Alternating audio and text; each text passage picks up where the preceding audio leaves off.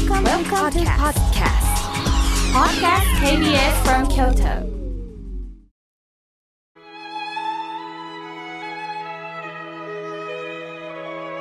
改めまして僧侶の河村明慶ですえ今日の法話のテーマは言葉の使い方です私たち人間は言葉でコミュニケーションをとりますよねおはようこんにちは今日ありがとう。ごめんね。また目の前の人の状況を見て言葉を使い分けることもあります。しかし人間には感情がありますから、例えばイライラした時は、イライラした感情に任せて言葉を投げかけることがあります。最近メールや LINE で送られる言葉に傷ついたという方からの相談が目立つようになりました。前は仕事に行く前に同僚からただで給料もらってるのですかちゃんと仕事しましょうというきつい LINE をもらい、仕事行く気がなくなったんですと私のところに LINE が来ました。私たちは人間です。しかし感情が走ると仏教でいう畜生になります。畜生とは性質が愚鈍になるということです。一般では畜生とは馬や牛さんなど、まあ、動物のことを指しますよね。でも、本当の畜生は、物の道理を知らないで、そして相手を踏みにじって少しも恥じないような生き方をしている人のことを畜生というのです。仏教では人間らしく生きようとお教えくださいます。正しい道理を知り、その道理に従って生きようと努めている人のことを人と言うんです。つまり人とはよく考えて行動する人のことです。私たちは言葉で生活をしています。そこで大事なのは自分の言ってる言葉が相手の心にどんな影響を及ばすかということを考えてものを言わなければなりません。人間というものはそもそも心が弱いんです。ちょっと褒められたら嬉しいし、反対に嫌なことを言われたら腹が立って夜も眠れないことがあります。皆さんもそんな経験がありませんか？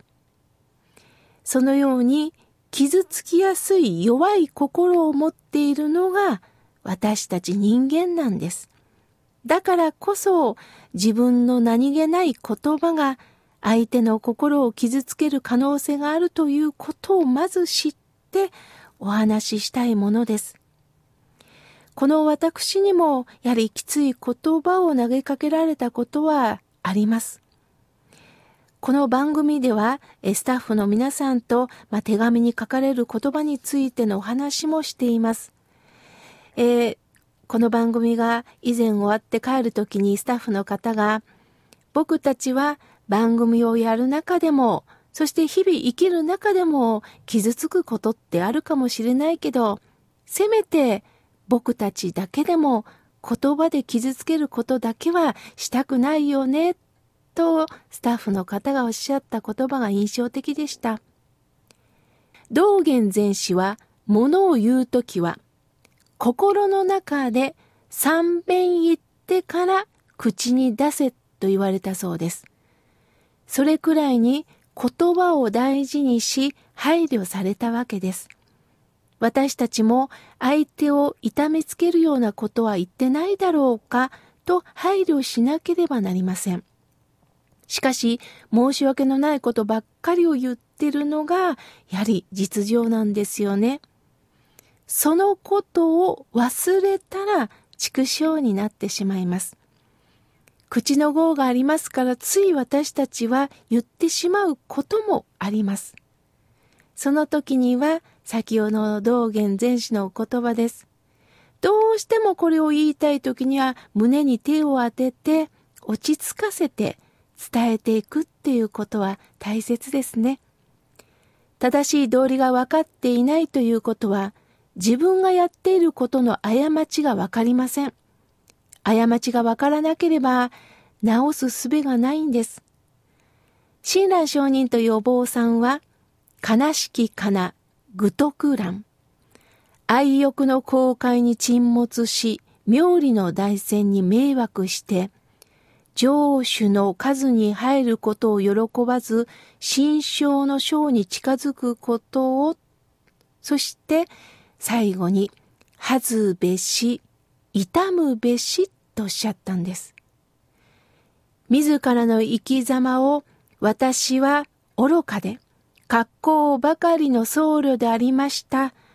お恥ずかしい人間でございましたと阿弥陀さんの前で告白してるんです。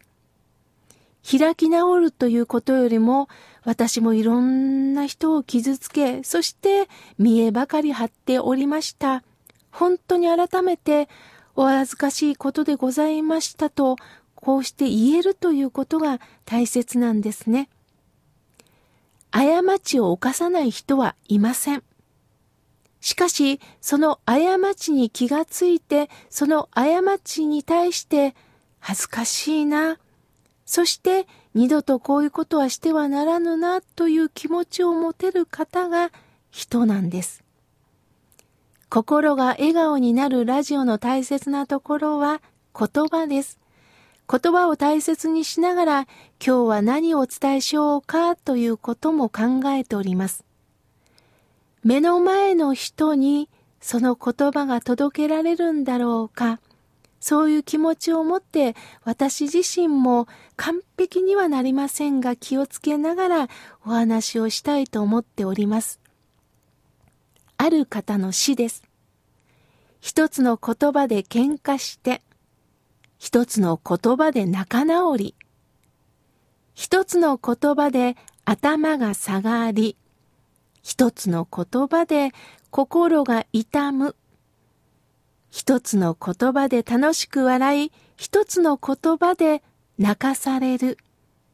一つの言葉はそれぞれに一つの心を持っている。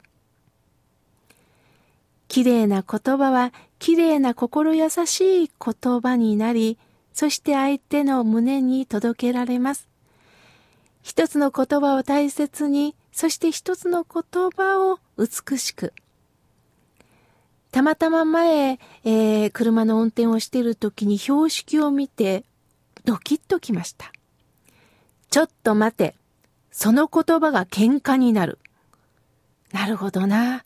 車の中での口論が、やはり感情が走り、ハンドル操作を誤って事故につながるんですよね。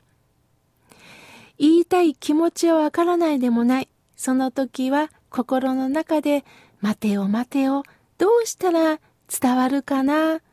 どうしたら相手はこの私の気持ちを受け止められるかな？そのことを考えながら、どうせなら伝わる言葉、良い言葉を掛け合いたいですよね。そしてもしも傷つけたなら、ごめんねという言葉を添えられたらいいなと思います。